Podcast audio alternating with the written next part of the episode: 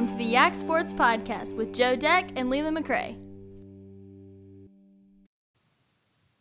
Joe, man, I'm so excited that college football is coming this week. I think equally as excited as I was for high school last week. We have Barber on in a little bit, but let's talk about high school football first because we were at the big game over in Waynesboro where Riverheads reminded everybody that nothing's going to change and they're going to still be dominant. And it doesn't matter if you think you're good this year, you're going to beat the heck out of you. And that's what they did 61 14, beat the Little Giants. Yeah, it was it was a game where honestly, and I said this to you at halftime, I was like, you know, if they were playing a team that didn't seemingly feel the, the need to give Riverheads the ball every time they had it, like Riverheads had a couple opportunities where they maybe would have been in a little bit of a dogfight for a little bit, but it just seemed like every time Waynesboro had something good happen, they immediately felt the need to like hurt themselves or shoot themselves right. in the foot and just be like, nope, you guys take over. Like, and and no one's better than Riverheads at making you pay for your mistakes. Sure. I mean, it's just it goes along with the discipline. It goes along with what I kept talking about on air on Friday. How good and bad that sideline says steady. You know, they're not arguing that Caden Cook Cash is still on his feet five yards ahead of everybody. They're calling the next play and moving on. They're also not, you know, when they return a touchdown, uh, interception touchdown to start the game, you don't see it fill their heads and they're they're gone. They just make people pay for their mistakes and then get ready for the next play. I I, I was just really, as much as I agree with you that like, hey, especially those turnovers that were like first play turnovers, like as quick as a as a possession can be, and just absolutely back, break Wilson Waynesboro's back. I still thought they they were still dominant in enough ways that like okay if Waynesboro didn't hand them the ball but half as many times Riverhead still wins that game going away because they still were clearly better. They okay, well, but seven is a lot. Half of that is a lot. Seven's a lot, but half of seven is a lot for turnovers. Like half seven's a lot. I guess what I'm saying is I don't think Lord Botetourt's going to turn the ball over four times. So right. if Riverheads has the fumble issues they had, like that's a problem because Lord Botetourt might be good enough to make that hurt. Whereas yeah, Waynesboro also- was like, "Thank you for the ball. Now we'll give it back." Like like a little child that was like, "Thank you. Do you want it back?" Like, and Riverheads is like, "Thanks. Now we're gonna score." Like it was, it was that kind of feel. But I also look at that the same way. You bring up the third game because that's the biggest game on the schedule this season. I, I also saw these scrimmages for Riverheads where you know they, they went against TA where Caden Cook Cash ran 80 yards you know three out yeah. of five plays. And, uh, oh, well, Greenbrier East. Again, I don't want to poo-poo them, but they're not Lord Botetourt. You could combine Greenbrier sure. East yeah, and yeah, TA, and they're not that's Lord where, That's where I'm getting. That's where I'm getting is that like I don't feel like Riverheads was challenged in the preseason. So I think you know after Stuarts Draft scores and he takes a lead, I think I think that's the first time Riverheads was probably awake so far. And I think with Waynesboro, with, with sorry with Waynesboro when they went ahead I think that was the first time Riverheads was like, okay, we're awake. Let's let's go, let's play. And I think we saw them play better on both sides of the ball after that. And so I think another game of like, hey, remember we were losing there for a minute. Let's you know go out here and beat Perry McCluer forty nine to nothing. Um, you know, I think they'll be better ready for Lord Botetourt than they were would have been this past week. Uh, I think yeah, if they played Lord Botetourt this past week, I, it might have been worse. But I think both teams will be ready that week three as we saw them last year. Um, but overall, I, I, had nothing really to knock Riverheads about. I thought sure. Coach Norcross um, in his first game with the team for everything just to seem so consistent because he has been part of that consistency for so long really tells the story. Um, what bothered me about that game wasn't about Riverheads. It's I, I didn't like the game plan from Waynesboro. I, I didn't like the past first, second, and third plan that they yeah. seem to have, where Barber's only going to get the ball. I mean, he had eight eight total t- six total touches. Yeah. On the night, four of them being carries, where he was the leading rusher last year in the in the district at the and end of the two of those season. ended in fumbles. Sure, but okay, maybe you take a series off or, or a couple plays off and then put him back in because you're going to have to ride him at some point. You're going to need his confidence up. You, you can't have him standing over there stewing forever and then continue just to be passing the ball even when he does come back in. So I, I just surprised with that approach. I really, really, really, really hope that was a Riverheads is going to stop our run.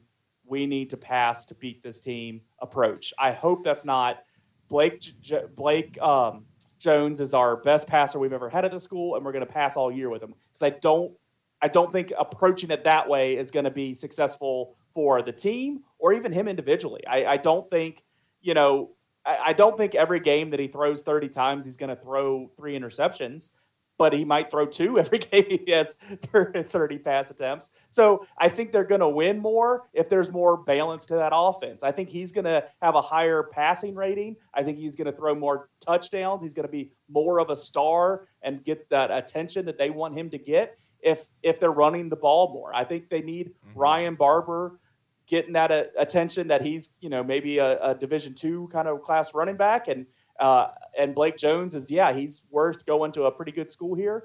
I think to do that, they're going to have to have that, them both be doing that. They're going to have to have that balance. Because if it's just the Blake Jones show, I, I don't know about our um, predictions of them, you know, winning the Valley District again this year, you know, un- unofficially. And I don't know about them, you know, finishing in the top uh, half of the district. Yeah, I don't know about the Valley District. I, I, I have zero respect for the Valley District this year. Uh, but that being said, if they're throwing three interceptions against TA or Broadway or Spotswood, I'm less confident of them beating them. Yes, I also think TA is not going to provide that pressure that Riverheads did. TA is my bad, my my my worst example because I have no belief in TA. Yeah, but I I don't disagree with your overall point. They cannot yeah. throw the ball as much as they did against Riverheads and expect to have tremendous amounts of success. I'll get to that more in a minute here, but uh, I agree. I, I just, I mean, six turnovers in the first half was bananas. Like yep. it was the kind of thing where you're like, all right, well, this is just you're gonna lose. Like it's over at halftime. We were like, all right, game over. Um, and the game started off about as a, about as bad as it could go. I mean, a pick six on the first drive was just like, all right.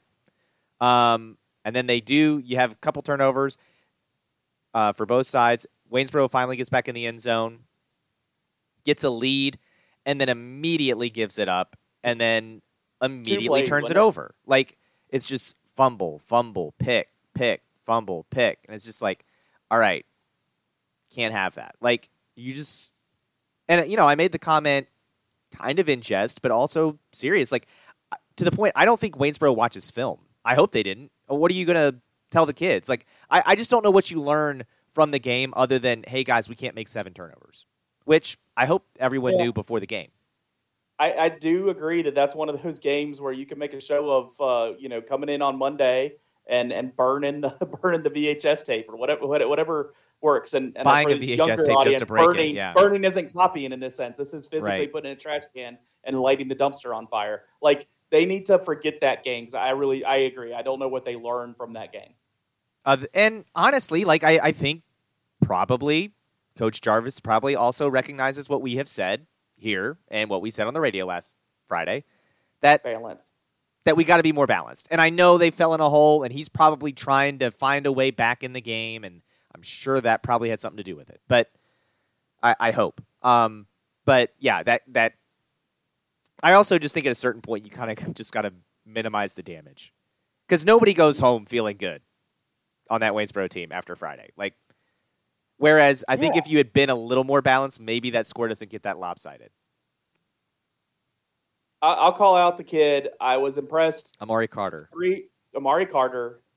He ran down two touchdowns for Riverheads and stopped them from being immediate touchdowns. I think Riverheads went and completed those drives, but that's a play that didn't happen for that Waynesboro program three, four years ago. So uh, I appreciated seeing that out, out of him. I think if you watch anything on film, you watch that and make sure that gets burnt into everybody's head that that's what you do. You don't give up on plays because I, I, like that. Well, and- that showed me some good coaching. As much as we were questioning some of the game plan and stuff like that, they've built a they've really built a program there. Yes. The fan atmosphere was fun. I think it's great that it's being recognized by the fans and they're in there packed in there and cheering loud. And then also things on the field with players' reactions and and and chasing players down. It shows a lot of good coaching there. So I, I that's why I'm still I'm not selling my projection for Waynesboro at this point. And even after this next week, I don't know if I'll sell it.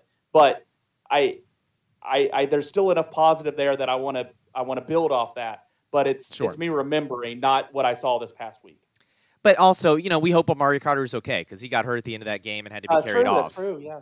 So Yeah, I hope I he's okay and able to play. Yes. Um, there were a couple other injuries that you know we're hoping all those kids are okay for Waynesboro and Yeah. get in against draft. Yes. But um, yeah, like you said, I mean, as as much as we were scratching our head during the game plan at times, you're right. I mean, that culture and the positives Yeah. that is going on at Waynesboro, and I said that on Friday night. Like the reason we have expectations is because of what they've done here. So it's not like these guys are complete clown shows and we're Right. thinking this is something we're going to see the rest of the year. It's just we were really curious at what was going on there. Um, We, we think this guy's awesome. Use him more. yeah, um, and I'm I'm sure that's probably something we'll see. Um, but Stuarts Draft. Before we Yeah. focus on the projection of week two, Yeah. Stuarts Draft. Yeah. They played William Monroe. That was forty-one nothing. I mean, that was a statement. We came in. at half. Yeah, Over. we came in. We had questions like, uh, "Is this offense going to be good? Is this defense going to be as good?" And the answer was a resounding yes. Now, William Monroe, not that great, but Stuarts Draft beat them like they they're not that great. the- they treated them the way they should have treated them, and they just rolled right over a lesser opponent. And uh with a team that we thought had some questions, you know, that's that's sometimes a seven nothing, fourteen nothing game after the first quarter or something, and then kind of a lull in the second quarter kind of thing. Uh, they didn't have that. They just pounded, pounded, pounded. They're turning the ball. You know, defense is playing great. The running backs getting in. Uh, the reason we had a question is because they had Aaron Nice there for four years, carrying the rock into the end zone every other play. We didn't know who was going to do that for him.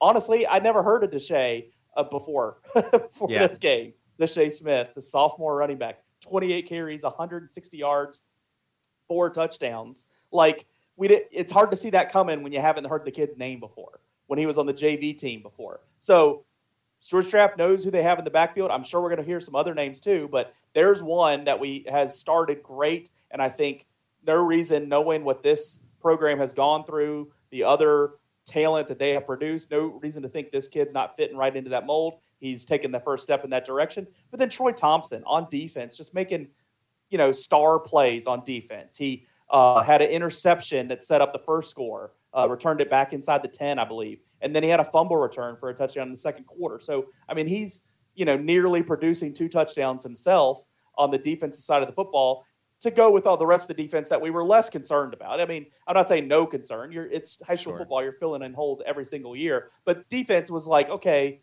we know these names are coming back. They're going to be decent on defense. It's just where they're going to be on offense. Defense absolutely had a great game, pitched the shutout, turned the ball over. I, I just, I, I thought Waynesboro answered the bell, and, and that's where any Stewart's question we had going into next week: Would Stuarts Draft fall to Waynesboro? No, Stuarts Draft is favored in this game, no Yep. doubt, because it's not like Waynesboro, you know, was a field goal away from beating Riverheads or something like that. You know, they didn't show some kind of spectacular strength. And so Stuarts Draft answered the bell. You got to love it. Um, this was good on special teams, like always. They had the uh, Sire kid. I don't know if I say his name right, uh, but he was kicking great. He, he made every kick he kicked, uh, five extra points and two field goals. So it's just like every, every little thing went right for draft last week, and it just sets it it sets it up to where I think you know we just look at Stuarts Draft as being that second best team in the Shenandoah still, and uh, someone's gonna have to prove us different. Yep, I think you're right. But let's so let's talk about that, and that brings me to um, yeah our segment that we're going to uh, keep doing, and uh, this week we add a little something to it.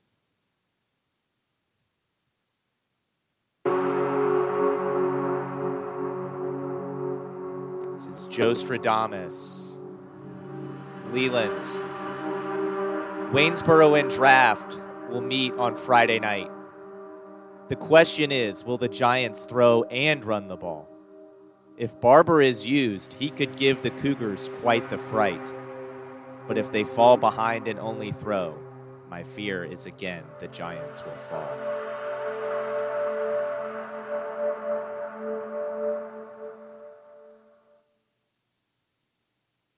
Joe Stradamus.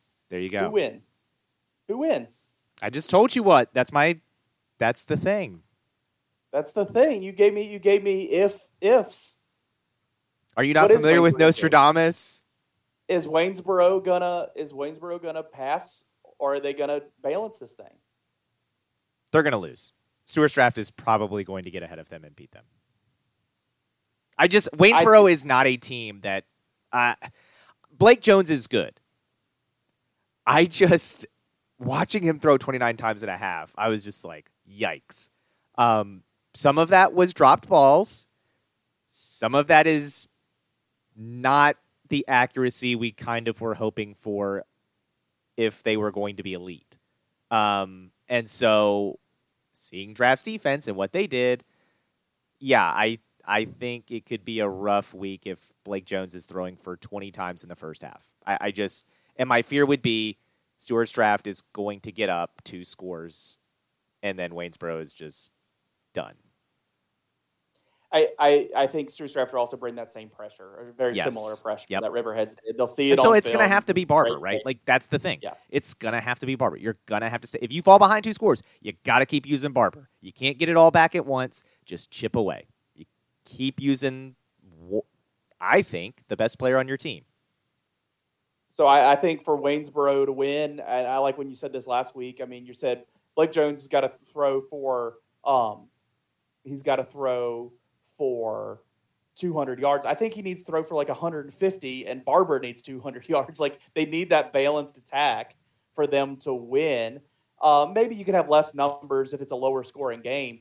I, I just I'm worried about Waynesboro's defense keeping Stuart Draft's offense from scoring bigger points. So you're kind of I think Stuart Stra- for Waynesboro to win. I think they kind of need it to be a shootout. I think they need Stuart Draft's defense to allow them to score.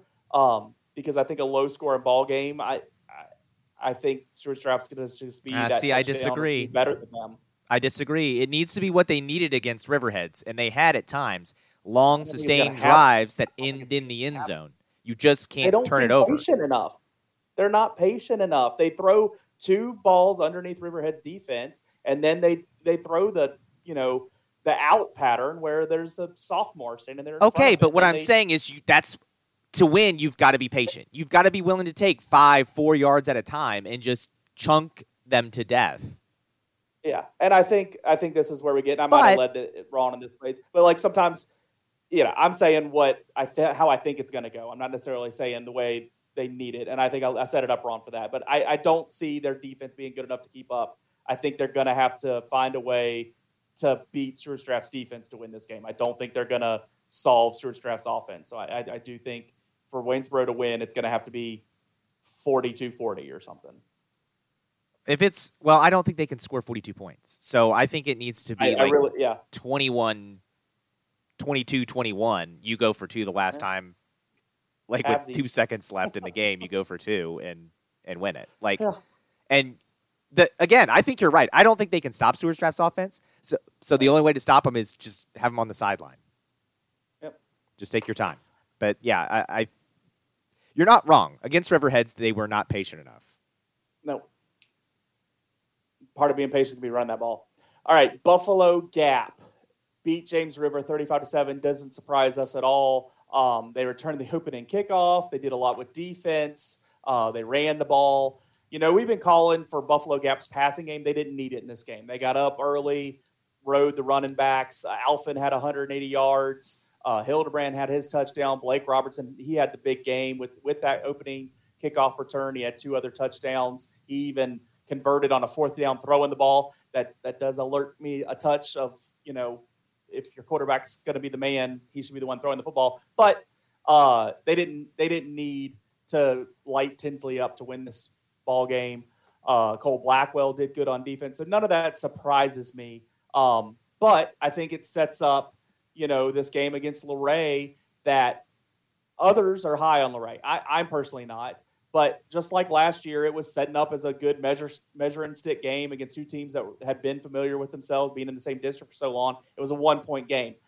You know, I think it sets it up, you know, for another good game here where I'm at the point where I I predict Buffalo Gap will win this game. I think they should be favored, even on the road at Luray. But I, I do think it has the chance of being pretty interesting. Yeah, I, I think you're probably right. I also j- don't think Buffalo Gap loses this game. I don't Right. think particularly that Buffalo Gap is going to struggle as much as they did with Luray last year. I don't think it's going to be a one point game. Um, maybe Buffalo Gap has to season, throw occasionally in this game, but um, I, I do think they win this one probably by two two scores. by the end of the season last year, Gap was by far better than Mhm. Luray. And uh, we saw Luray in that opening playoff game. Now Luray had been through some stuff last year. They they won the first four, and then COVID hit. They I think were forfeiting games. They they never got it back. They lost the last five. Um, so to be fair, they didn't take the same road to, to Gap being by far the better team at the end of the season. But I think Buffalo Gap has taken off from there. I still feel Luray is kind of that same team at best as that they were at the beginning of last year. I don't think they're better than they were at the beginning of last year. They're still led by Brady Jenkins. They still have Kenny Fry. It's still a lot of those same kind of names. I I I just think Buffalo Gap will be pretty ready for that attack. I think Buffalo Gap wins this game by multiple scores, you know, at least 14 and uh, they take care of business. Okay. TA Fort Defiance. Uh, honestly, a game where Fort kind of. I mean, I said I thought they'd lose by 14, but I didn't think they would be winning for most of the first half. And that was a three point game at halftime. The second half kind of got away from them a little bit, but you know what? Um, looking for silver linings, this was not a bad game for Fort Defiance. This is the kind of game they need to have, and they're hopefully build from, right? Because that's the goal. This is week one. By week 10, you want to be playing your best football, and hopefully you improve steadily along the way. Like, if they improve steadily along the way from this game, yeah, Fort's not going to go winless. Like, they're going to find a win right. somewhere. I, I, was really proud of the scores we were seeing out there. They were leading, you know, a good bit in the first half there. Um, Trey Miller is going to be one of their star players as a sophomore. He acted like a star player. He scored a couple touchdowns. He got the ball out to uh, Taylor Armentrout for about 90 yards in the game. You know, I think some of their momentum got hurt with those uh, linebackers getting hurt in the second half, early in the second half. So I think that allowed TA to maybe score a little easier than than Fort would have liked and, and got that game away from them. But I don't have any music here. I don't have any special produced music here. But okay. here's here's Leland on the ledge. Fort Defiance wins this week. No. They beat Liberty down in Bedford, the Minutemen. The Minutemen are a team that are just falling. They were have been a decent program in the past. They have won five games in the last three years. They have a new coach. Their coach that had coached them for 20 years left them in the in June, late in the uh, off season. Um, they have a new head coach. I, I'm not against him in any any way. Uh, he's familiar with the Seminole district and everything, but I still think things are coming together there. I think the stability at Fort Defiance with these young guys that had the taste of victory last year, grew up a lot last year. I think I saw growth in them last week against Turner Ashby. Fort Defiance wins this week at Liberty and gets that first win out of the way for Fort Defiance, so they're not searching for it the rest of the way. That's what's going to happen. That's my big projection. Um, I don't have music, but it's Leland's, you know, on a ledge uh, guess here. If there was betting lines, I'd be betting for it right now. We'll see what we can do for next week. Um, I don't want, uh, uh, you know, that uh, Benny Hill music when I make my projection. I want, I want some legitimate. mm, depending on how this week goes, we'll see. Um, yeah, I don't. You don't. I'm agree, not. I'm not there. I think Fort will be in the game. I think that Liberty will win it in the end, um, but I think Fort keeps it close. It might be another two score game, but Fort Defiance or uh, Liberty Bedford last year they beat William Byrd in the opener and then beat Fort Defiance after that. They lost to William Byrd by a lot last week, mm-hmm. and so I think that I just think they're they're nosediving as a program. Every article I read on them was you know lack of numbers and stuff like that. I just think they're heading the wrong direction. I think Fort Defiance takes advantage. So there's more stability there. Even though they haven't been winning, there's more stability. Fort Defiance. Well, I've said it. I, yeah, I would love for Leland, Leland on the ledge to be right and Fort Defiance wins. All right. Um, I was, I, and I, I want to go back. I, that was a great opener for them against TA. Yes. TA is a team I have no faith in. I've said that three different weeks on this podcast. They're picked to win the Valley District in some media market. I, I, I don't have TA. I think TA has some transition to go through this year. I, and I, I think a little bit of that was shown this week. I think we're going to see more of that coming up for them. Mm-hmm. Riverhead. All right, the other games, yeah, the other games we just need to run through. Riverhead, they'll go down to Perry McCluer. Win. Uh, win number 52 is on the line. And uh, that would tie Shut that would tie up. the state record with Phoebus that they uh, finished setting in 2011. At the time, that was also the nation's longest winning uh, streak. So that's an interesting uh, parallel between those two. The thing to look out for if you're Riverheads fan uh, is this running back from Perry McCluer, John Snyder. He's a big boy. He's not going to hurt Riverheads, but he's just interesting to watch. Last year when they were playing against Riverheads, he, he's just one of those you know barrels of a boy that you start tackling him and he just falls forward. He's a little bit fun to watch, a little uncommon from a lot of the opponents that Riverheads has. That's kind of the highlight from the other side of the field. Riverhead's going to win this thing 49, 49 to. I hate saying nothing. I always say to seven but it feels like a shutout to me. I was gonna say, I'm glad you finally got there at the end because I was starting to roll my eyes to the point where I was worried yeah. they weren't gonna stop rolling. I mean, no, I mean they're they're gonna win 52 but... is in the balance like during the week. Come Friday, when the game the kicks off, it's over. what Riverheads need to watch out for is traffic on the way to Perry McCluer. That's it. That game you know, is over the second Riverhead steps off the bus. And Joe, you know how I treat traffic on 81 leaving Greenville. So you just got to watch out for that. Yeah, I, that game is over. Uh, Perry McCluer, no, 0% chance. Hey, man, they played in the Region C Championship game last year. Don't care. Region C must be awful. That's where Galax comes from. Oh, well, wait a minute. Uh, How'd that go in the state championship?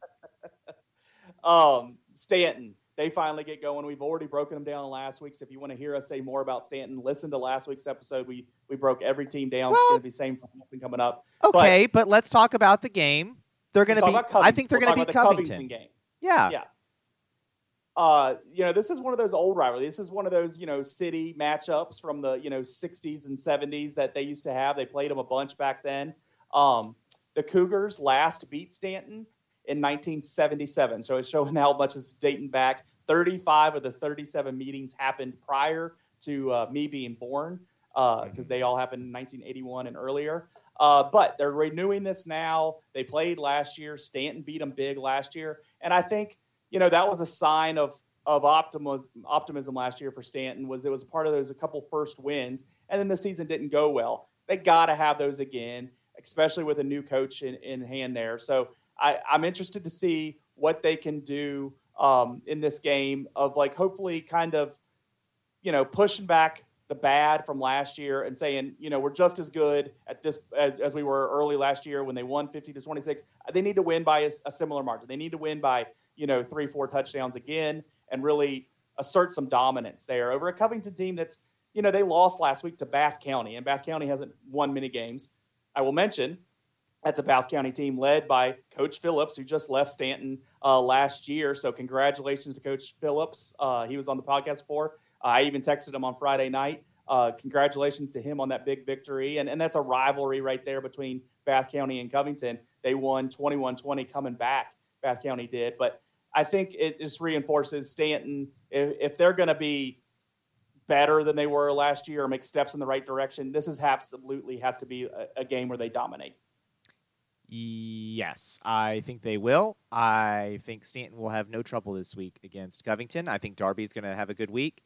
I think Staunton's going to have a good week. The question is, who else steps up in that offense to help out Darby a little bit? Um, this is not a game I, I'm worried about for the Staunton Storm. I think this is going to be an easy win uh, and a good opener in week two for Staunton. I'm interested to hear those other, especially offensive names. Darby mm-hmm. passing it to who? Darby handing it off to who? That's what I'm really interested in. Right. There for that. Wilson, uh, they get going against Monticello. This is a Monticello program that's really fallen off. I didn't really realize until today how much they'd fallen off. They were winless last season. That was the first time they were winless since their first season as a uh, football team back in 1998. So they've really fallen off there. Um, so uh, this is only their second meeting. Last year, Wilson won this game 39 to seven. Uh, Wilson's the things they got to answer in this game is who's going to fill those shoes of Noah Campbell and Skylar Whiting. You know, we we look at Monday, we look at Tyree as those first names to say there. Will they do that? Is it going to be someone else? Uh, and then also quarterback play is going to be very important for Wilson. Um, th- that's the questions. You, you know, we went into week one with a bunch of questions. That was our theme on our uh, on our 1240 show last week I think Wilson, that that's all the questions right there. I think their defense will be good enough, hopefully improve, but good enough. I think offensively is where you have the holes to fill. You you you, you expect improvement from guys you're familiar with on defense. On offense, you need these names to step into the to the role that Noah Campbell and Skylar Whiting, you know, did so well in. I mean, all district status for both of them.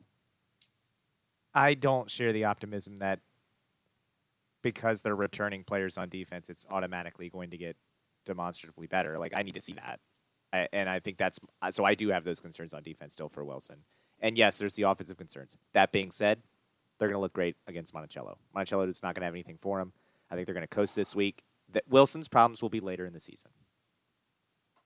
I agree. I think in districts to be tough for them. Uh, so the only place we are different is on on Fort Defiance, and, and that's going to be fun. I hope you hold tight to that on Friday, because uh, I'll be on my on my island on that's Friday fine. with that. Do you? Uh, high school volleyball got going. Mm-hmm. Um, we had a big tournament in Fluvanna over the weekend where a lot of teams local uh, participated. Fort Defiance uh, shined there. They went four and one, losing only one match to uh, Rockbridge County. They'll actually get a rematch this week. That's the biggest game on the schedule this week. Wednesday night, Fort Defiance uh, will play at Rockbridge, so that's something to watch out for on Wednesday. Uh, but you know, Waynesboro picked up another win in that tournament. That that was fun to see after they beat Broadway on uh, Tuesday. You were at that Broadway game. I was, yeah. I, I honestly, I mean, they. I know Seitz graduated from the football team last year, but Morgan Seitz is a freshman there on the volleyball team. Really stood out and impressed. Uh, this is a Waynesboro team that looked very sharp in that Broadway match. I was happy to see them pick up that win in the opener. Glad to see him get a win against some pretty stiff competition in the Fluvanna tournament as well you know, they, they were really down last year and in previous years. So um, seeing that they're sharp, you know, where does where does that fit in in this district where Riverheads is is strong? They play in the state championship uh, these last four seasons. Wilson's always strong. It's going to be interesting if they're able to kind of touch up to that spot. Um, but even you know, getting ahead of Gap or or Staunton uh, or even Stuarts Draft, uh, I was going to say, I think very good. yeah, program. if they can get into the middle part yeah. of that district and be competitive, like that's going to mean a lot for this program. Staunton's one of those teams in past years that have they, they knock off these teams that kind of surprise you. And they went two and three in this Fluvanna tournament with wins over Charlottesville and Spotsylvania this past week. But that's that team you kind of watch out for. You know, can they knock off one of these higher ones? I wonder if Waynesboro might be getting into that. Okay, maybe we're a middle team, but can we knock off? You know, may, maybe not Fort, but maybe one of these other teams. I, I think uh, that'll be interesting to watch. I think the Bison are the team that surprises me. Uh, they started out one and two now. They beat Bath, but then they come back and they lose to Mountain View, uh, which is the old Stonewall, and Luray, which Luray is very strong. Uh, it surprises me that they're sitting at one and two this early in the season. So uh, I think that's one of those teams that might, you know, in the early stages show like a little bit of uncertainty that maybe they're dropping back a step. Still plenty of time in the season, uh, and especially looking at Luray, that's a tough opponent. Um, but uh, it's something to watch for on the volleyball side. Yeah, I agree. All right. Uh, so college football is going to get going. We had a little taste of it this weekend. Let's let's talk about what happened this weekend before we really dive into the depths of, of college football and looking ahead. The the game I paid the most attention to, really paid any real attention to, was the Nebraska game. Uh, they went over to Dublin. All eyes were on them.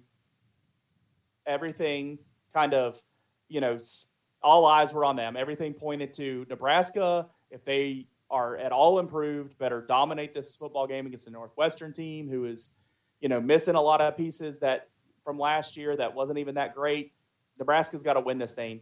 Well, it's a game the whole way, and mostly because of coaching decision, shooting himself in the foot. They go up 11, I think. I know more than one score, and they do an onside kick to get the ball right back they don't score again in that game. So it's easy to point back to that play knowing the results. But even in the moment when it happened, the announcers, the fans in the stadium, the guy listening and watching in his garage, cleaning up his garage in, in state Virginia, I was like, why would you do that right there? Why, why with so much pressure on you, would you make more pressure on you? And then, I mean, obviously the result, but that was embarrassing for Nebraska. Well, because like you were saying, it kind of felt like Nebraska was finally starting to get the wind in their sails, and then they tr- try to do a little too much and let Northwestern back in the game, and then Northwestern ends up winning. I, I I did say last week as part of the uh, yeah. first version of Joe Stradamus that Northwestern would cover. Not only they, did they, they cover, they won. I didn't believe in them to win, but they did. And honestly, it is it's the nail in Scott Frost's coffin. Like short of going out and beating Oklahoma, he's done. beating Oklahoma can, uh, I mean, that's the, that's a saving grace kind of thing for a, a Nebraska thing. But I, I even wonder at, at this point with this fan base, it, it's it, if it might be too far gone. Uh, I bet every Nebraska fan listening to me, which is one, it's it's Dan, uh, is saying, yeah, well, let's find out. Let's let them beat Oklahoma, and we'll see how we feel. Yeah. But uh, uh, I just, you just, I, I honestly hated to see it. I, this isn't one of those times where I was like, ah, look at them, because I do want. I, I just haven't really been around Dan when they've been really good. I know I was there for some, most Bo Pelini years, I guess, but they were always wanting more, wanting more, and then it's just nosedived ever since then. Ever when they fired him for not any good reason, you know, nine wins, not for, yeah, for enough. winning nine games instead of four. yeah. I'm I'm tired of of seeing him down about college football. Um, I don't necessarily need him winning national championships. I, I'm not really rooting for that, but I just I wish it was going better for him. So uh, I hate to see it, but I do think it feels so much like Justin Fuente uh, to me that it's just not it's just not working. Best intentions not working. Seemed good at the beginning, not.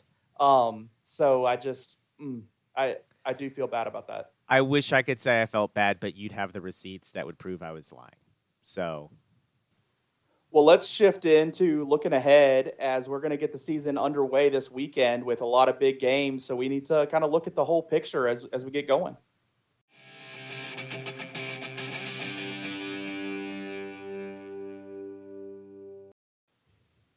Even though we had some of that week zero happen this weekend, we do need to be led in the right direction for our season preview here, as we do every year. We have Mike Barber on uh, from the Richmond Times Dispatch. 14th visit. 14. I, I, think we said something about 12 getting a t-shirt, didn't didn't we? Or, or maybe we said maybe we said 15. I don't remember. We'll have to go Whatever, back in the archives. Whatever's in the future from that still, because uh, I still don't have that ready. When I get a t-shirt, you'll get a t-shirt. How's that? That, that sounds fair. well, thanks for coming on with us. Uh, you help us through basketball season, but I know every year we get you on here in August to look at college football uh, from the local perspective. So, looking at the Hokies, because that's we're going to start where we care the most. Uh, looking at the Hokies, um, there's going to be a lot of similarities between the Hokies and Cavaliers with you know some of the storylines coming in, but with the Hokies, new coach Brent Pry, um, I I want to start there. How has your view, the media days, your early coverage of this team, you know, been different leading into this season with Coach Pry there? Yeah, I think, and there's a natural correction, right? When when, when yeah. somebody has an area that they're not great in, usually when you hire a new guy, that's a strong suit. And Brent Pry is very comfortable being the entertainer right? He likes to be the face of the program. He likes to be in front of the media, in front of the cameras. Uh, he did the little shtick at ACC Media Days where he uh, looked at his phone and had a commit coming in, yeah. and you know that was probably and almost definitely staged, and he has admitted as much. But it was a good moment, right? It, it's the kind of stuff that goes viral these days, and um, I, I, think that's been a dramatic departure from Justin Fuente.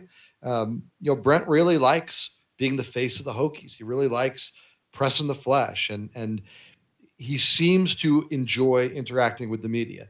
Now I think he's got some James Franklin in him. I think he's got you know every major college coach some paranoia. Um, you know I, I think that we're going to see things tighten up here as we get into competition. But I think he does have a genuine um, affinity for, for those interactions, and I think he has, more importantly, a deep understanding that that was lacking before.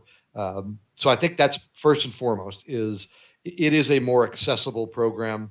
It is a program that aims to be that. Um, that's number one. Number two that I thought was really interesting that I heard from the players, and uh, I'm actually on a split screen here. I've got this article up. It it'll be coming out this week, so there's a shameless plug. But uh, Dax Hollifield told me that you know, every coach wants a player led team, right? Every coach wants veterans to step up and lead the team. But he said that Brent Pry has really been coaching leadership. How do you lead? And, and, and for Dax, the big thing was almost say less, right? Like Dax had too many messages. And, and you know, Coach Pry encouraged him to, hey, have something you believe in and make that what you push on the guys. And what Dax has kind of chosen is, uh, you know, the idea of consistency.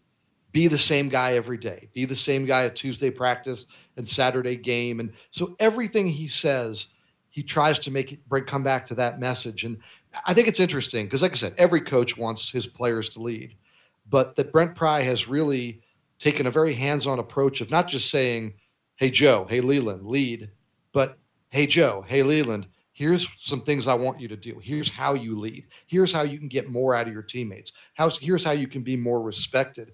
Uh, again, you know, those are, are big picture, non X's and O's. But I thought those two things, you know, his willingness to be the face of the program and his coaching of leadership uh, are two things that have really stood out to me. You know, kind of going back to your first point uh, there with Coach Pry personally, you know, I I like the amount that he's put that effort into like building up some goodwill. It seems like we were always digging out of a hole with Coach Fuente of, you know, well, now all of a sudden I'm going to give you a little bit to make up for when you didn't have it. And now it seems like you're talking about him probably going to tighten up at some point. Well, he's he's done so many things that have made us all smile and all of us happy. Yeah. And, and, you know, in combination with the with the Hokie Twitter account, you know, I'm, I'm sure it's a a conjoined effort there where they're putting out these videos where Xavier DB and Pearson Perilou are in the locker room bringing back the lunch pail and there's yeah. all the different kind of stuff and the and the snowball fights and I mean, just he continues to get it. And I think I mean that's what I do with Joe. I Joe and uh, our friend Steve. Um, you know, every time there's one of those videos where it's just like the man gets it and his staff yeah. gets it and he has his he, you could tell it's it's a combined effort of just getting it I, I just love seeing that. So that way, you know, if we lose a game, I don't want us to lose, which could be any of the next six games, you know, like I, I want to win them all. Uh, you know, I'm going to hold on to that. I'm going to, you know, I am at the point, it's time to start winning some football games. Like sure. I, I like you as much as I can without you winning but it's also going to carry when we lose two. And I'm going to no, be like, it does. It, I still think he's awesome. Yeah. It goes a long way with fans. It goes a long way with media. I mean, you're talking about a guy who, and you guys understand, right? I mean, I, I, try to be accessible to you, but like it's hard to get me on the pod, right? We're matching schedules. Yeah. yeah. Brent Pry came on my podcast yeah. from his family vacation. Like he didn't have to do that. All he had to do was say, I'm on vacation. And we wouldn't have thought any less of him, right? You, you deserve a vacation. He went out of his way to get an hour for David and I to do the podcast. And it was just like, hey, man, like that's so refreshing. And it, it means, most importantly, it means that the first time he says no to something, my reaction is going to be like, okay, whatever. Like th- yeah. That that dude hooked me yeah. up with an hour during his vacation, um, and that's smart, right? Do it in the off season yeah. w- w- when you've got a little more discretion, a little more leeway. So I think he's put down the best possible foundation uh, before we kick a football into the air, and then all bets are off once the once the thing goes up in the air. We want to see you play. well, I I wanted to ask you, I, and I know you've touched on it some already, but it seems like maybe the players are are digging kind of what Brent Pry is saying as well versus just the fan base. And I don't I don't want to focus too much on the past, but it, that was mm-hmm. always something we heard at the beginning of the year, right? Like, oh yeah, everyone, the guys who are around are really buying into Fuente, and then it seemed like at the end of the year, like all those guys who were buying into Fuente aren't buying into Fuente. Like, um, I, and I know you sound like you're more on board with Brent Pry than uh, be, just because of availability and you know his demeanor and just a different kind of attitude. Uh, but do you foresee this portal being a continuing revolving door in the Virginia Tech program, or do you think maybe there's going to be some stability?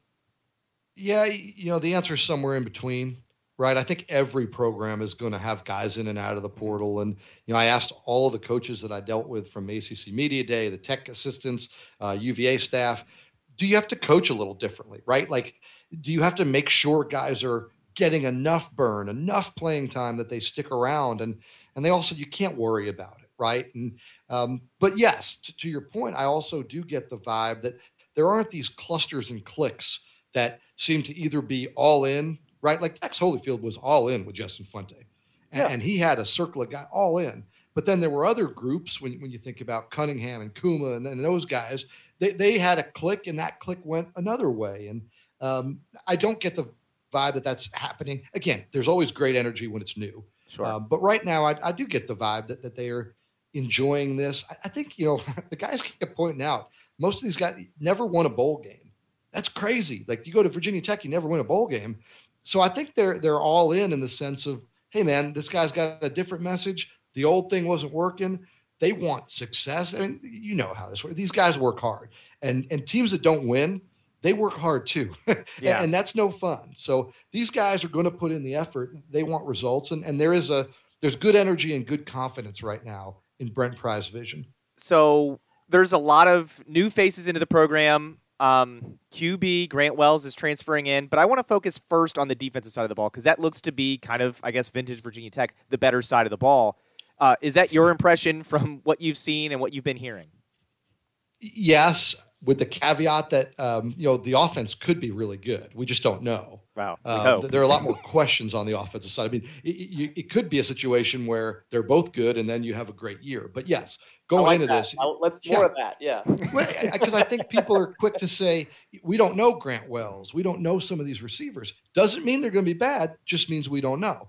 But defensively, it does have the feel of a, potentially a dominant unit. I mean, I feel like they have playmakers at every level, um, names we know at every level. Um, and then you look like an inside linebacker where, where Keller maybe is leading a Tisdale, and Tisdale I think is a pretty good athlete, a pretty good player. So it's obvious that there's some talent.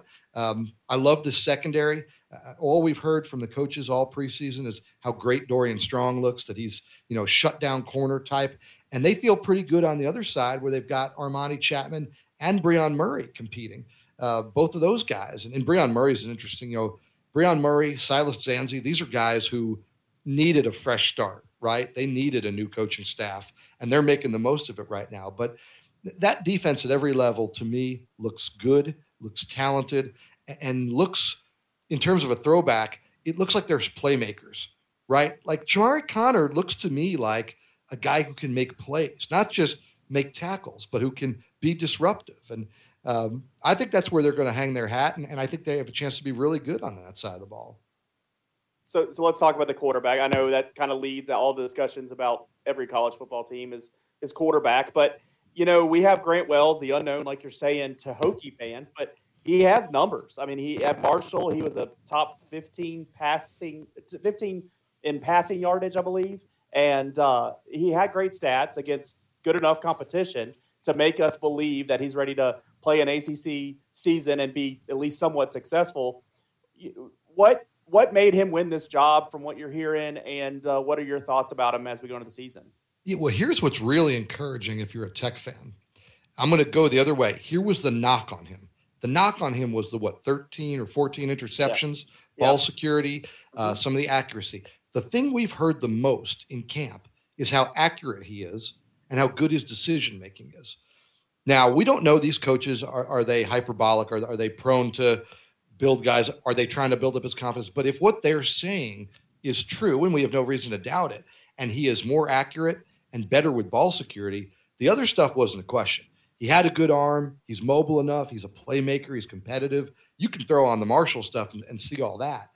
The question was that in-game savvy when the bullets were flying, all that, and, and the turnovers. And if those things are strengths and reasons that he won the starting job, well, I felt pretty good about the other stuff, right? I mean, the kid can play; he's a good athlete, um, so that's really encouraging, and and that uh, tells me that one, uh, he's fitting into this system. I don't think people realize that enough with quarterbacks. Sometimes they say, "Oh, he throws a lot of interceptions." Sometimes it's play calls. Sometimes it's how he fits in the offense. And I'm not saying that it's it's everybody else's fault but the quarterback. But I'm saying there's a there's a fit and a comfort level when you get into a rhythm with your play caller, uh, when you're comfortable with your quarterback coach, and and maybe now he's in a situation where Virginia Tech is asking him to do the things he can do, uh, to see the field the way he's comfortable seeing it. Maybe he's eye to eye with his quarterback coach and his play caller. Um, and if that's the case, man, I think he has a chance to be really good because his numbers were good. It's just can you take those numbers and translate them to the ACC? And I think we've seen enough guys make that jump to say it's certainly possible. And then how are you going to be with ball security, accuracy, those things that needed to improve? And at least his new coaches seem very happy with that. So, what would you say realistically, ceiling for Virginia Tech and realistically floor for Virginia Tech this season and Brent Pry's first season? Yeah, you know, I, I think that to me, worst case scenario, uh, this team has got five wins going into the UVA game. Mm-hmm. You know, they're five and six, and, and they're playing for bowl eligibility. Um, with that defense, I think that's the worst case scenario. Um, again, now could there be injuries, things like that? Sure. But you know what I mean. If, if this team that we see today is the team that basically goes through the year, I think they're going to be pretty good. I think they're going to be in that five to seven win range. Now, if Grant Wells is, is even better than I'm thinking, uh, if they're able to establish a running game, which right now we don't know if they have any healthy running backs, but right. uh, assuming that Malachi comes back, that the Jalen Holston comes back, um, and they develop some running game, uh, maybe they can take it a step further. But I think this is a team that can be bowl eligible in Brent Pry's first year, and I think that would be a, a very good uh, building block to start with. Sure shifting gears, you know, up 81 and over 64 to Charlottesville. Okay, another new head coach. Uh, in this situation, they do have a quarterback returning, so less question marks there, but plenty of question marks in other directions. Uh, let's start with the coach. Let's start with the reaction to the hire. I, I have not seen, now I, I will admit, I don't have the Twitter, I don't follow the right accounts to probably have all the warm and fuzzies, but I just haven't seen all the warm and fuzzies, and I haven't seen you know adamant people on Twitter about how great UVA is going to be this year because Tony Elliott just brought this energy, and it might be the nature of the last coach kind of left on his own terms, not you know being shown the door, and so maybe not everybody was ready for a change of direction. What is your view of you know Tony Elliott's fit and and and how he's welcomed by this fan base uh, so far in Charlottesville? Yeah, I, I think they like him. I think they like his pedigree. Um, the fact that you know he's Clemson, that he clearly knows how to win in the ACC, uh, the fact that he's been a part of some exciting offenses, and um, no, I think Tony was. I think he was a popular hire. You know, there was a whole yeah. issue where Anthony Poindexter was out there, and people were talking, and you know, who wanted Poindexter, who didn't. You know, where did the AD fall? Where did the boosters fall? And um, but I think your first point was the biggest one was just that these fans weren't starving for a change, right? These fans felt like hey, we got something and, and it seems stable and it seems good. So the change for them was sort of an unwelcome change. I think as they're getting familiar with Tony Elliott, they're like, okay, this is a good thing. And, and this might be what takes the program to the next level. Um, but there's also a sense of like, hey man, like what was going on was pretty good. Uh, you know, they had won a division. They they had finally beaten Tech for the first time in forever, and I think there was a sense of like, nobody wanted to change horses midstream, and uh, it was kind of thrust upon them. Now, it, you know, Tony's an interesting guy. He's got a tremendous backstory. His life story is fascinating. Some of the things he's overcome with with just tragedy in, in his life, but I think he's done a good job of connecting with former players, with um, alums, with boosters, with campus. I think he started more there, and this fan base is just different man. Like they're just, I don't know. There's like no snowball fight to have with Tony Elliott. Like, would Tony Elliott do that? Yeah, I think I think he's a. I think he's, he's, he's not going to have wine and cheese with him or something. I, I, that's what I mean. I don't. I don't know that there's that kind of a fit. And um, you know, I think he's embraced a lot of things. He's been at at different campus events. It just um, it, it doesn't. It doesn't. You're right. It doesn't have that same maybe showmanship feel, but but also maybe doesn't need it. Right. That the fans weren't angry and wanting to run Bronco off the way they felt about Fuente. And you know, Tony's job is to come in and and pick up where Bronco left off. And, and number one, all these fans want is to see Brennan Armstrong slinging around the yard. So if Tony comes in and gets a run game and gets a line to support Brennan Armstrong, they're going to be like, heck yeah, that, that, that was a pretty good hire. And if Brennan has kind of a disappointing year, be a lot of fingers pointed at Tony Elliott. and, uh, you know, certainly uh, probably unfair a little bit, but yeah. uh, that's just the reality of it, right? And um, so it is a very, a very different setup. And, you know, I, I, talked to a couple former players today for a story I'm doing. Tony's first game is against Richmond. Bronco's first game was against Richmond. Bronco lost that game. And I was talking to the players on that team, and, you know, they said, yeah, we took them lightly. And yeah, that was humbling. And yeah, that was embarrassing. But they also said that like hey, the program Bronco took over needed a complete reboot, right? It was turn off the Nintendo, pull the game out, blow the dust out, stick it back and turn it back. It needed to start over. And that's not the program that Tony Elliott is inheriting. Uh, it's not the program Brent High, Pry is inheriting. Like mm-hmm. these programs are in good enough places that these coaches can come in and, and have some expectation. Um, I, I, know, I know what you guys are. I was going to say, I mean, Virginia Tech is like take it out of the Nintendo, throw the Nintendo away, and buy a new system. In my but I, I think that's. I'm hoping that we bought the Xbox and are hooking that thing up. That's time, time to upgrade. Yeah. yeah. that shows how old I am. That I'm still blowing dust out of my Nintendo. But no, I, I, think, but I think, I think Virginia Tech's got pieces, and I think Virginia certainly does. And, and, neither of these programs are coming off two win years. Um, you know, I, I just, I think they're in a different place. So that's good and bad. It means you're in a better place. Great it means the expectation, especially for Tony Elliott, and a very manageable schedule. Guys, UVA yeah. schedule is not tough. Um, that's why you know I, I've got people who think they can win eight or nine games. Now, are they that much better than the teams that I see winning six? No, but is their schedule that much better? It might be. Their schedule might be worth two more wins.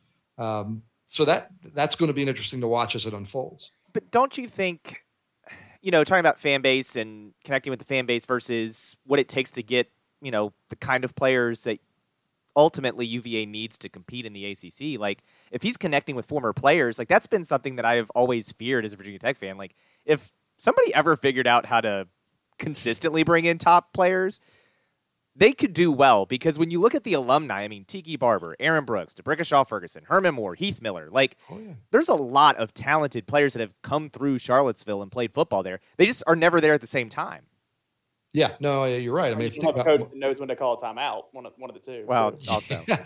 well, you, you got to execute on game day, but you're right. I mean, Mike London, Mike London hit a lot of home runs, but yeah. Mike Mike London to me was, uh, I'll show my age and, and my Yankee fandom, but he was Kevin Maas right? He was always one for five with a home run and four strikeouts. And you're like, it's just not going to get it done. Um, I think Tony Elliott, yes, he has the, the potential because of his Clemson pedigree too, to attract that top level recruit, to re- attract some better talent. He got Chris Slade back on staff. He kept Marcus Hagans. He's got Clint Sintim. So some of those big names are actually working for the program, and the others just feel embraced. Um, even a couple guys that I talked to from that that uh, 16 team, Chris Peace, Quin Blanding. They were working in the program. They've gone off to private jobs, but they love Tony Elliott. They're like, yeah, that guy is really welcoming and he's got great energy. And um, I think that's a better place to start sometimes than just going to the recruits, right? Mm-hmm. Like you go to the recruits, you say, come play for me, I'm great. That's your job, right? You're the you're the used car salesman in that situation. But if my friends Leland and Joe were like, hey, we got our cars from this guy, now I go over with a different mindset. I'm like, hey, man, people have had. So when you've got these former big name players saying, check out Tony Elliott, not just because I played at UVA, but I like this guy. I think that's a great way to start. And I, I think certainly he can get some momentum there. It'll it'll be interesting to see if it happens. So I'll ask you the same thing I asked at Virginia Tech. Like realistically for Cavalier fans, ceiling and floor. So I think the floor is a little lower for me at UVA because of my concerns about the offensive line. Um, if it's not functional, I don't care how good Brennan Armstrong is. I don't care how good you're. It's not going to work. Like Brennan Armstrong, you can't throw for 500 yards off his back. Like it's just not going to happen. So that's my concern there. If they're a disaster, could that be a four or five win team? I think it certainly could. Um, now the coaches don't seem like they're believing it's going to be a disaster. They seem to feel like they've got seven or eight guys who are functional not dominant, not this offensive line that we're going to rave about, but an offensive line that, that is serviceable, that can get them through games. And then with that talent, it, it's okay. It all works out. Um, so a high point, I mean, yeah, are the people who saying they could win eight, nine games, are they crazy? They're probably not crazy because of the schedule. Um, if you showed me the roster and I watched the spring, all that kind of stuff, and I'm just eyeballing it, I'm like, okay, six, seven wins. But when I factor in who they play, where they play them, when they play them. Yeah, I, eight and nine. If they really eight, eight nine wins, if they really put it together, I think that certainly is a reasonable ceiling. So let's take a step back and then look at the whole ACC. I, I know you know you've already done the media days. It's kind of old information with uh, you know, who's voted to win the Coastal, which is Miami. Um, you have Virginia finishing just ahead of Tech. Uh, on the overall, um, coming from the other side, it, it, has Clemson and NC State up top. Um, how? What, what's your personal view on that? You know, I, you know, where did you vote, or where? How has it modified since you voted? Yeah, so I uh, I have Pittsburgh winning winning the Coastal. I, I think Pittsburgh is really strong. Um, I think Pat Narduzzi has built a program as opposed to a team right? Like they lost an unbelievable quarterback and an unbelievable receiver, but like at every position, they've got like a real two deep, uh, which is uh, the teams that really struggle in the ACC are the teams that when you start looking at their second team, you start seeing guys' names in multiple spots, right? Like they don't have depth. They're not a pro. I think Pitt's really built something. And and again, I say this with the caveat: I don't think it takes a ton to win the Coastal. Um, sure. I'm I'm just I'm not doing the Miami's back every year thing. They got a ton of talent. Cristobal's a really good coach. Maybe they'll get it together. I think long term they will, mm-hmm. but I'm, I'm just not buying Miami automatically. Every time they change a coach, we're supposed to say they're back. And I, I just, I'm not doing it. Carolina, um, a lot of talent. I think some flaws. Carolina's becoming Miami, that team with a lot of talent that you just don't trust on, on Saturday. Uh, and Pittsburgh to me is the opposite. They're kind of this blue collar, like, hey man, if you leave the door open, they're going to kick it down and beat you. And and so I've got Pittsburgh in the coastal. I actually had Tech and UVA flipped um, when I voted, in part because I love Tech's defense and I had much bigger questions about the UVA offensive line. Um, I still feel the same about Tech. UVA, I feel a little bit better now about the offensive line, knowing that they've they've got some bodies that um, there's some spots with competition that I thought were going to be basically open jobs, and it's actually been like, hey, either one of these guys could do it. So um, those two teams are really close in my mind. I do have Clemson uh, winning the Atlantic, winning the whole league. I think NC State's really good. I love their defense. I love their linebackers. Holy cow! I mean, they might, they might have four NFL guys in the linebacking core. That's pretty amazing. Um, could they beat Clemson? Sure. Could they be a surprise? But I, I think Clemson defensively is is going to be really special. I've got Clemson going back to the college football playoffs. So, um, but you know, to me, I think NC State has done a nice job closing the gap. I don't yeah. think it's as far flung to talk about them. Um, Wake Forest, much like Pittsburgh, great job building up that program, building up that two deep. You, you just hope that, that the Hartman kid's able to get back and, and that whatever medical situation they had to deal with and he had the surgery. It, it sounds scary and you don't like to speculate, but you hope he's, they say he'll be back. You hope that's the case and that he's back in a, in a good frame of mind and, and healthy. But I still think it's Clemson. I think it's Clemson Pitt. And then I think it's Clemson winning that game and, and going to the college football playoff. So b- before Leland takes us to that college football playoff, I wanted to ask you, because uh, you mentioned, you mentioned NC State and, you know, my, I'm curious Clemson has been the very dominant team in the ACC in recent memory, but this year is kind of going to be a, a test for Dabo. His coordinators both leave. Tony Elliott to UVA, Brent Venables goes to Oklahoma. Like, do you think that maybe I know you've mentioned NC State's closed the gap, but do you think that's going to be a factor in helping NC State maybe close the gap this year? Is Clemson's not going to be quite as dominant as we're used to seeing? It's going to be interesting. I'll say that. Um, Dabo is the ultimate case study of, and I, I, this isn't a knock on Dabo, but a guy who kind of didn't deserve or belong in that job, right? He was the wide receivers coach. They made him the interim coach. He had great energy.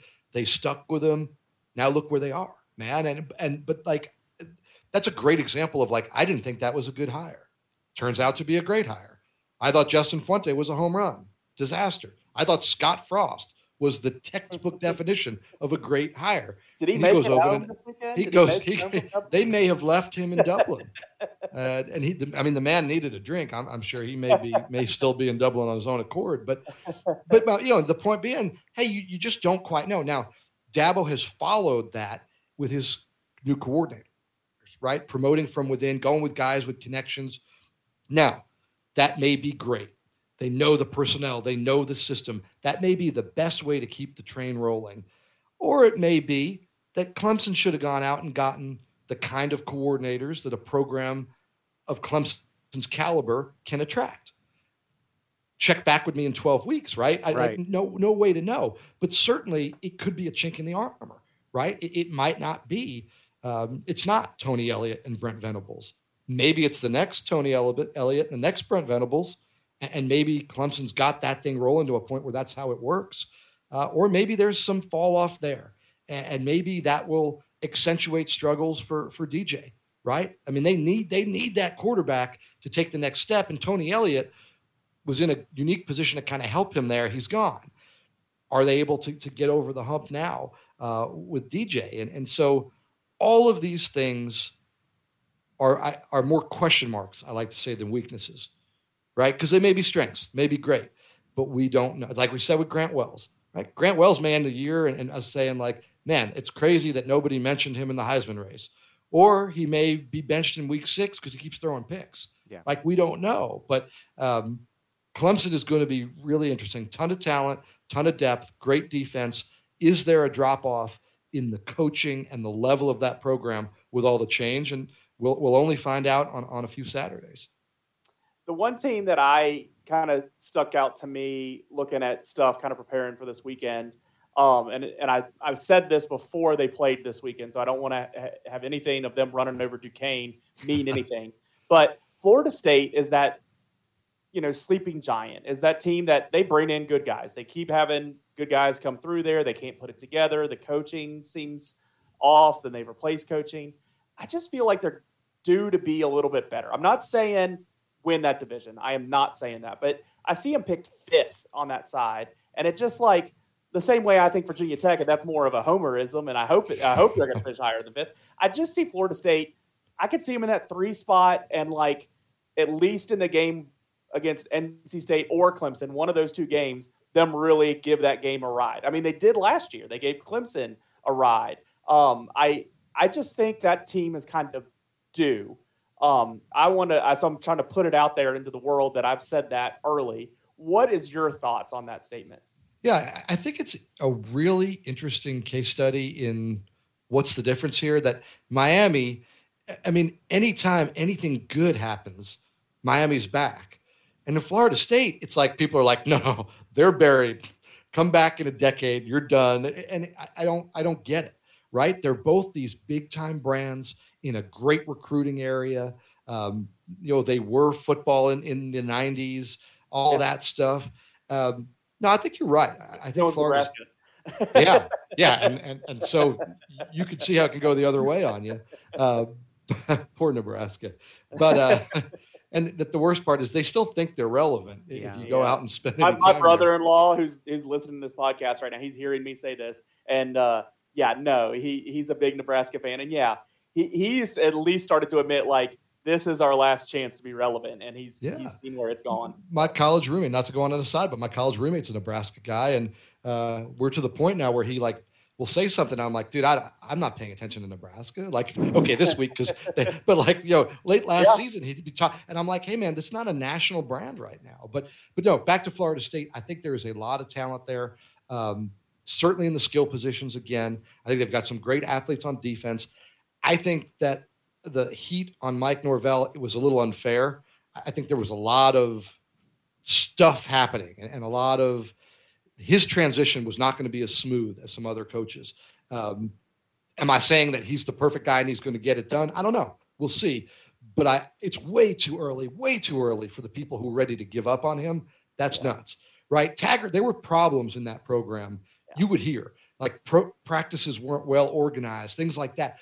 That that change needed to happen.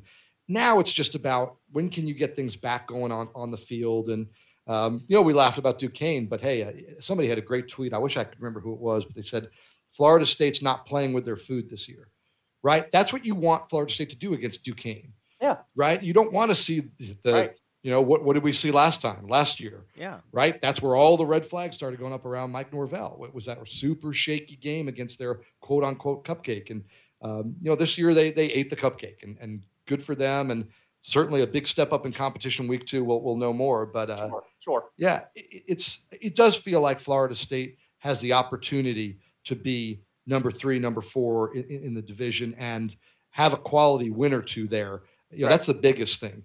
It's not just beating some crummy teams and, and moving up. The, they feel like they've got the pieces to on a good Saturday beat somebody they quote unquote shouldn't because they've made progress. Yeah. So right, well, I'm not crazy. I think that's what what just got said, Joe. I'm not yeah, crazy. We'll see. that's fair. we'll see when the season now again, but they're, they're starting to be they're starting to be like Carolina though, where if they don't do it, we're yeah. getting to the point where we're like, okay, we're not going to get excited just because you're a brand. Um, well, I stopped I, ripping Mack Brown when he was bringing those recruits in. I was like, I can't, I can't keep ripping the guy. He keeps getting these recruits. Like this is driving me crazy. But the wins haven't haven't been. No, it's just and it's weird, right? Like because I mean, weird. he's Mack paying a lot of money to have those guys not win games. Yeah. it's, it's, uh, no, no, comment, but Mack, Mac, Mack certainly has the track record that you know he can win big games, and it's odd that, that Carolina seems to kind of soil themselves a couple times a year. And um, I mean, they did a, it against us last year. They did it against Tech in the opener. They, I mean, they and that's why the that game. Yeah, and that's why the early season is so. Or think about the year that Tech went down and beat Florida State uh, when that yeah. was still billed as a. You, you get these results. Eight months to beat a team. Yeah, yeah. We, you, you get you get these weird results where we we overhype somebody, we underappreciate somebody else, and then we flip it in our heads. Now Virginia Tech's great and Florida State's in trouble. Now Virginia Tech's great and Carolina's in trouble. And maybe the truth is neither of them are, are going to put it together that year. So well, you Florida State being good will help the ACC. So that's that's another motivating factor. It is huge. It's a huge factor, and and talk yeah. about unfair. But you and we would sit here and say, hey, they need four or five teams to be really good and you'll sit in a, a revenue meeting with the ACC folks and say, no, no, no, no, we need a specific four or five teams. So I can talk all day about Pitt, Wake, NC State, how they've built up their programs. Right. Virginia Tech, Miami, Florida State. They need those programs to deliver. North Carolina, uh, they need those programs to deliver because that's where the brand value is. And is that fair? Is that right? No, but is that reality? Sure is. Yeah, well, like conference realignment, that it just is what it is. But um, yeah. you mentioned Clemson already in your college football playoff. Who are the other three teams you have? Yeah, I mean, I'm right now. I'm a chalk guy because I think those programs are that good. Yeah. You're not um, Desmond Howard out here with no. Uh, I, Baylor, I wish Michigan. I was. I wish I was. Like, like I like A and M. I like Michigan. Um, I think Notre Dame's going to be good this year. Like, uh, there's. T- I think Oregon has a chance to be good, but to me, there's a group there that's just they're they're in a different Alabama, Ohio State, Georgia are in a different echelon. And then I think Clemson is maybe alone in that next step, right? Like I think there's a gap between those teams I just mentioned and Clemson because how good I think Clemson is defensively. Um, so it's boring, and, and, and I hope I'm wrong. Let me put that out there. I hope I'm wrong. Like I hope we get to the college football playoffs and there's two teams that I didn't mention at all, and they're in there. Um, you know, it's great when Cincinnati does that kind of a thing from from an interest standpoint. Um, but the reality is, I think Georgia's that much better. I think Alabama's that much better. I think Ohio State is that much better. Um, and I think Clemson's that much better than the rest of the field, even though I don't know that they're with those three. So uh, I'm the horribly boring college football playoff. Just take the top four off the poll. Those are the guys, man. Well, but you're probably right.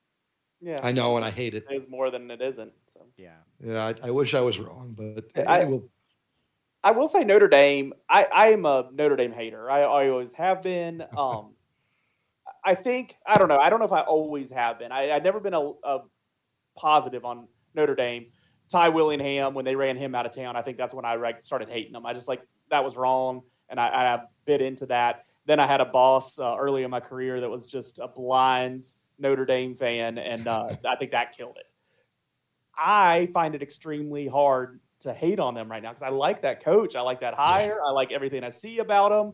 Uh, you pick up on all this positive stuff, and then I watch this thing on Sunday on Sports Center with all this behind the scenes stuff, and it's just like doubling down on everything I'm already feeling about it. I just I, I don't know if I'm rooting for them to win. I just want him to be successful, and uh, I guess I'm rooting for him to be successful enough then to go to the NFL so I could really root for him. But I, I do like him a lot. I think it was a heck of a hire, smart with with the situation and how it unfolded, just to bring him in quickly and introduce him. I, I thought that was great.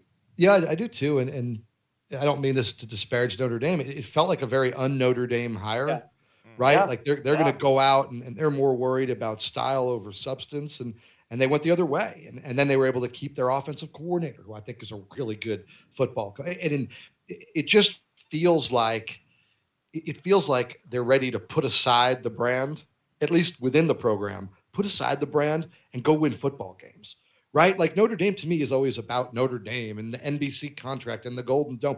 And it just feels now like they've got this group that's like, hey, the heck with all that. Like that's for all you to celebrate. Like we're here to go to work and, and, and play football. And um, it's refreshing because I, I, think the things, Leland, the things people like you probably don't like about Notre Dame, I think there's a different mindset there. And, yeah. and um, certainly they, yeah, certainly they can pick up on, on talent. They can do that. And they've got some great players. And um, I think they have a chance to have a really good year. And, and um, again, probably just below the, the three, four that we keep talking about, but um, I'm pretty high on Notre, on Notre Dame this year.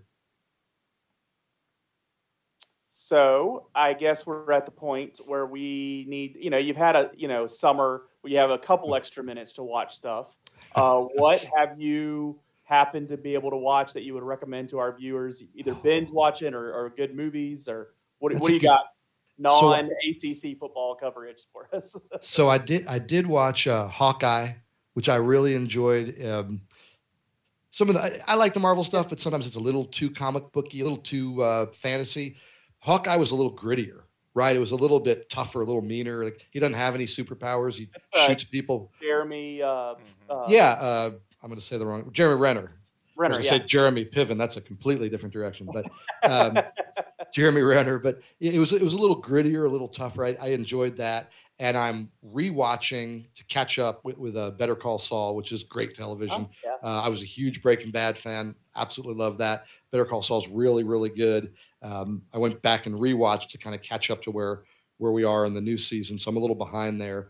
Uh, those those are the two I think that stood out. I watched Hawkeye and I'm watching Better Call Saul, but we are now into that uh, yeah. time of the time of the year where actually, sadly, I've got the Illinois Wyoming game that I recorded on pause on my TV because they play UVA. So that's sadly where my life has gone. And instead of watching Better Call Saul, I've got uh, Illinois Wyoming on repeat. So uh, that's a little bit sad. well, Mike, thanks for coming on with us. Remind our listeners, uh, you have your own podcast with David Teel. I've been listening to it uh, more uh, religiously, I guess, these in this off season than I was before, uh, and I really enjoy it. So I recommend all our listeners to go over there. Uh, the same kind of insight you bring to us, uh, you can get you know weekly on your podcast, which which is awesome. And yeah, then, we've been uh, uh, we've been having yeah. fun with that, and and then the big advice we keep hearing is have a set day to drop your podcast, as everybody keeps telling us, because we're all over the map a little bit. So yeah. for for anybody that's interested, we're going to try to aim for Tuesday mornings. Yeah. Uh, we're going to try to aim for Tuesday mornings and drop it then, but it sounds good guys, for our listeners to listen to you guys and then listen to us, or, or the other way around. Perfect, either order, yeah, perfect.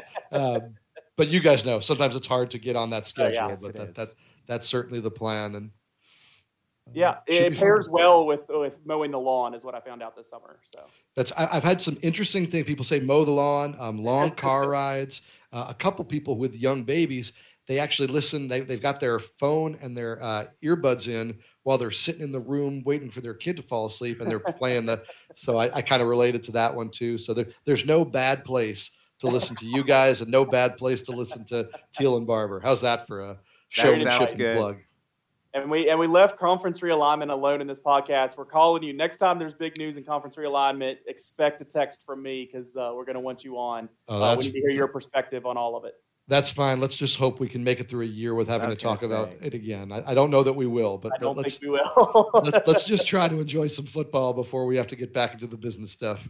Yes, sir. Well, Mike, thanks for coming on. We'll talk to you next time. Awesome. Thanks for having me, guys.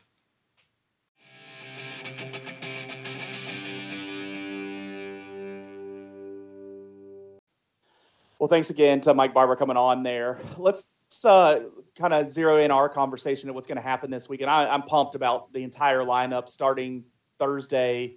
I guess at seven is uh, is what I'm paying attention to, but all the way through Monday, there's plenty of good games. A lot of ACC teams involved every single day this weekend. Uh, some other big games. So let's kind of walk through it. Thursday night, um, you know, this is where we usually see like a Carolina, you know, Carolina on Carolina crime here. We have South Carolina and North Carolina or some version of that. I love the matchup this year, getting the backyard brawl in kind of that opening game on ESPN to start the season, seven o'clock on ESPN. Um, I think they're going to have some game day uh, on site there ahead of it in Pittsburgh. Um, West Virginia, Pitt. What's your thoughts, and who do you think wins that thing? I love this game. I love that they're playing again. I love that this rivalry is back.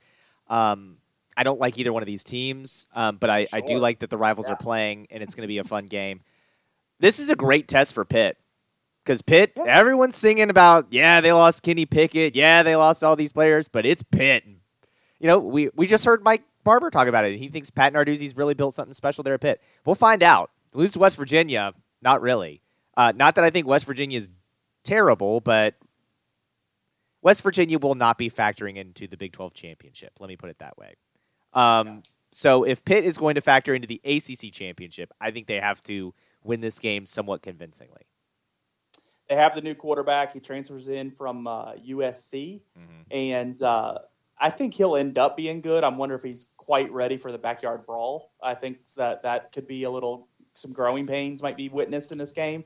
But in the end, I don't think West Virginia is that good. I think it's going to be the toughness, the rivalry, the ugliness. I think that's going to be kind of West Virginia's. You know, they're they're going to like the the basketball equivalent when you go in there and just foul everybody. They're gonna they're kind of doing that kind of stuff. Um, probably testing the line of what's what's there. And I think it, they try to make it as ugly as they can. But I do think Pitt does win the game. I just do think it's going to be it's going to be a good Thursday night opener game where we're in the fourth quarter. We're not sure about what's about to happen. Well, the other thing that's going to help them, right, is that it is at Pitt. So he doesn't have to worry about like batteries being thrown at him or uh, whatever other. Uh, there's going to be a good amount of West Virginia people there. like, I mean, that's 30 minutes apart from each other. It's yeah, but they're probably not going to have the West Virginia fans crowd. lined up next to the Pitt tunnel.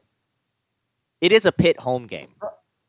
I've been at Virginia. I've been at Pittsburgh for a Virginia Tech game and felt plenty of uneasiness about the Pitt fans.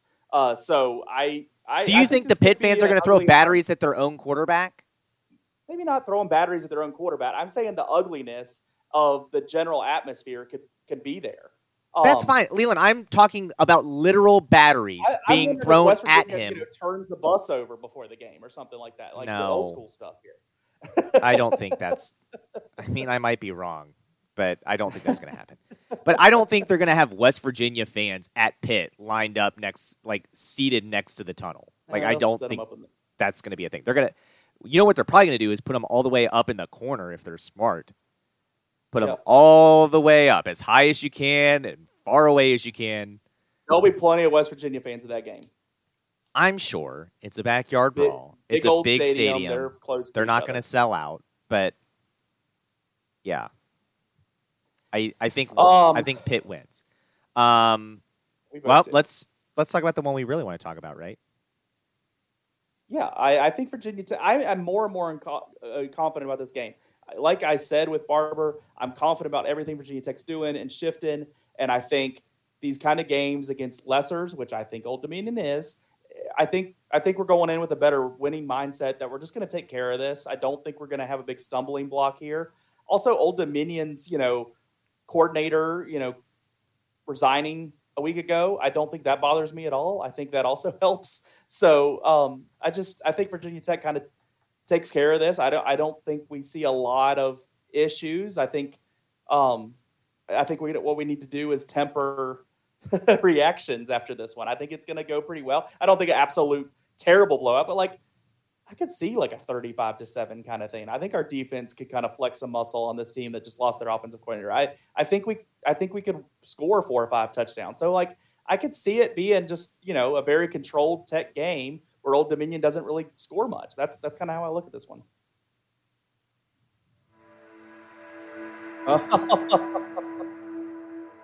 We're oh. back for another Joe Stradamus. Needs a sponsor. An in-state clash of Monarchs and Hokies. The debut for the new coach Brent Pry. With lots of unknowns, there could be flashes of the Chokies, but in his debut, I foresee victory for VPI. So I'm glad we agree. I, I don't think there'll be much chokiness going on. I would hope not, but I mean, again, like I said, I have said multiple times, Leland, it's year one. This is I I don't share Mike Barber's rosy view of what he's inheriting, but just you know, tempered expectations. Just don't lose week one. You cannot lose this week. This is one of those games yeah. you can't lose. What I took away from his what you're getting is just the like I took that more as an as an indication of like what UVA fans expect from their team and what our like our bottom was barely making a bowl game and firing our coach, and Virginia was in a very similar spot as us, and we and Virginia got beat by Virginia Tech last year, and their coach that they loved and didn't want to get rid of, you know, leaves, and and we're in very similar spots. So I think that's kind of like you know, we think it's terrible that with what we have. I think there's talent. I think there's talent there that we were underusing. I think we've already seen examples of that. I, th- I also like what we've done in the quarterback room. I think we brought in two quarterbacks that are better than anybody that was left in that room and, mm-hmm. and was in the room last season. I think before, before that we had better than that. But uh, you know, I, I, I, I like what we have. I think this is going to go well. Um, I think we I think we have enough to deal with there to to have this game against a lesser go go well. I agree. I need to see Virginia Tech dominate in this game. Um, UNC App State. I'm not going to let you fire this coach after one game. No, well, gonna... if he loses, I don't know. if he loses, I don't know. Um, this the UNC game has got interesting here with Appy State uh, on FanDuel. I think Appy State's favored. Well, yeah. Did you watch them play FAMU? They played a team that barely had enough kids to fill out a roster, and FAMU only lost by like 20 something points. UNC, I would not look. Quarterback, I know everyone's like, oh, look at his numbers. Cool. You played a bunch of guys who were just like left. They were the ones that weren't ineligible. Like, I I don't feel great about that. I, I saw that score. I I was with my brother's girlfriend who is a UNC fan. She's like, "Oh, look, he, look at his numbers. We won the game." I'm like, one, you didn't cover so you didn't. Two, not not the margin of victory I'm hoping for if Virginia Tech plays FAMU. So I would not feel good about that game. I, I, I think Appalachian State. I I tell you why Appalachian State's favored because they're going to win. It's in Boone too. I think that's really yeah. Cool. I like that North Carolina's playing there. I like it when the big schools go play other places once in a while. I don't I don't want to be playing at Old Dominion every year, but I don't once in a while. If you have to sacrifice it, it's fine. I like North Carolina doing it here against Appy State. I don't know much about Appy State. That's my problem. That's why I'm not sitting here like, oh yeah, Appy State's going to beat them. I want to say that. I want Appy State to embarrass North Carolina. The rest of the ACC doesn't. People that make money with the ACC doesn't want to see that happen. But I, I don't like North Carolina, so I would like to see them fall. And I, but I just don't know. I don't know anything about Appy State, so I, I hope so. That's that's what I got. Appy State's going to be fine. Uh, UVA, they host Richmond. I think the Cavaliers win. I mean, as much as I would love to get a chuckle in if Richmond wins, I I don't foresee this week being an issue. I think they're too good at quarterback to lose this game. I think yes. Brennan Armstrong can beat Richmond on his own. If they didn't have Brennan Armstrong, I'd I'd be all about watching this, making sure, uh oh, you better watch out for this one. I called it the last time when Richmond did mm-hmm. beat UVA that first year of uh, Bronco. I, I, called it that year. I absolutely said that one out loud. This one, I'm not saying. I agree with you. I, I think Brennan Armstrong's the difference. Your Florida State Seminoles are going to get trucked this week. I don't know. I, I what you know, What's accent, not to know? What accent is the LSU's head coach going to talk in? You know, are they going to be able to understand him? Is the guy from Waterboy that's I the mean, guy like, from Waterboy could coach them this week and they'd beat Florida State. I don't know what we're talking about here. Like, oh wow, they beat Duquesne. Like, oh, everyone, high fives. And I know you said that before the Duquesne game, but I'm just like on purpose to avoid you even mentioning that right here. I know, but I'm just I'm not. For me, that was a, a non thing. That was a non event. State's in this game, in the very least. I guess I'm not saying they just win outright, oh, but I'm I saying think they get killed. Sunday night, I think is going to be interesting. It'll be interesting if you're an LSU fan. If you're a Florida State fan, you can shut the game off. Hey, Walters, it's a DC bar. Um, went there before the Nats game, which I'll talk about at the end of the podcast. But uh, you can go ahead and shut the TVs off. You don't want to watch that one. Um, we got Oregon, Georgia on Saturday afternoon. Does Oregon touch Georgia? No. Well, I mean, I as they're running by them into the end zone, yes, but they're not. That's going to not be a game for very long. I think Georgia wins by 20. Notre Dame, Ohio State. I want it to be a good game, and I, I hate both game. of these teams. I hate both of these teams. I don't like either. I don't. I, I generally don't like Notre Dame. I've gone over this has one of those games where I hate Ohio State, and it feels like Ohio State's going to win this by like twenty points. I think it'd be tighter than that. I think it'd be tighter than that. I I'm not saying like Ohio State couldn't spread it to ten at the end of the game or something, but I, I think I think early fourth quarter we're very interested in this game, and that's at Ohio State. So that's not a neutral site game like some of these other big yeah big and ones are. Because of that, I it kind of has the feel. Oh, they're beatable there. Uh, we did it. We did it when we weren't that. Yeah, and you know what? I still can't believe it. but we did.